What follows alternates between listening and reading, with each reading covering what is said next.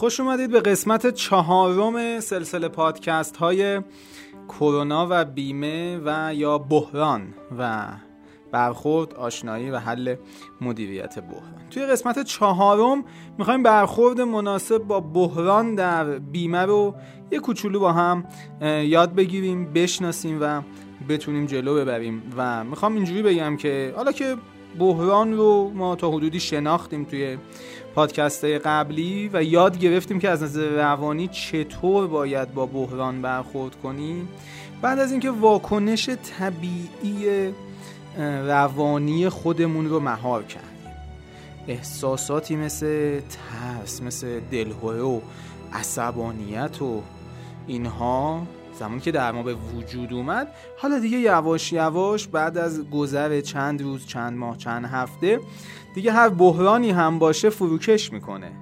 وقتی اون رسیده که اولین مرحله رو قدمش رو برداریم و شروع کنیم چطور با بحران برخورد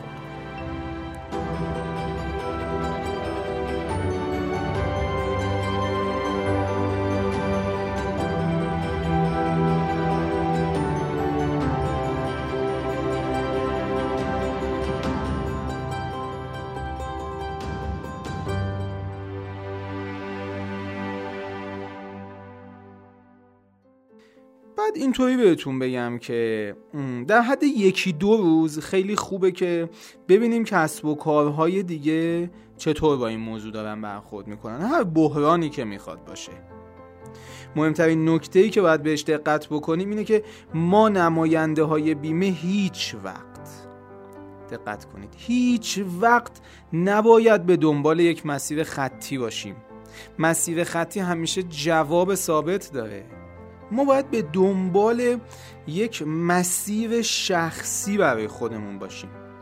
همونطور که من همیشه در دوره های مذاکره گفتم هر نماینده بیمه یک مذاکرهگر منحصر به فرده و جوری که یک فرد می‌تونه بیمه بفروشه شاید بغل دستش نتونه بفروشه. پس در زمان بحران ما نباید به این فکر بکنیم که چطور با یک راه حل خطی من بحران رو حل کنم دور بزنم مدیریتش بکنم کمترین آسیب رو ببینم و یا خیلی چیزای دیگه. بخش سخت مسیر دقیقا همینجاست. یادتون باشه ما بهتون گفتم نباید یه کاری یا یه راه حلی رو بذاریم که قوقا کنیم و همه مثلا ما رو تشویق کنن. نه توی بحران ما فقط و فقط باید به این فکر بکنیم که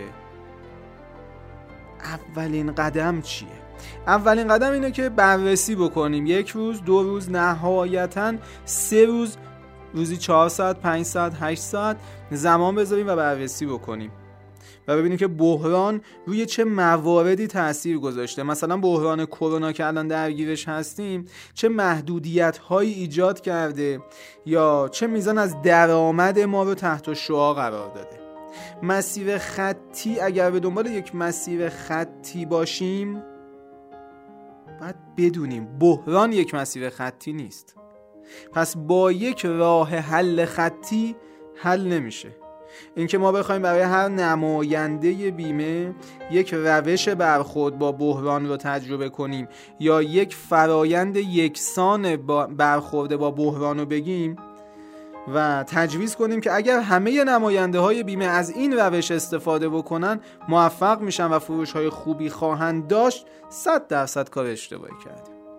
و نماینده هایی که این کار می‌کنن هم 100 درصد کار اشتباهی رو می‌کنن.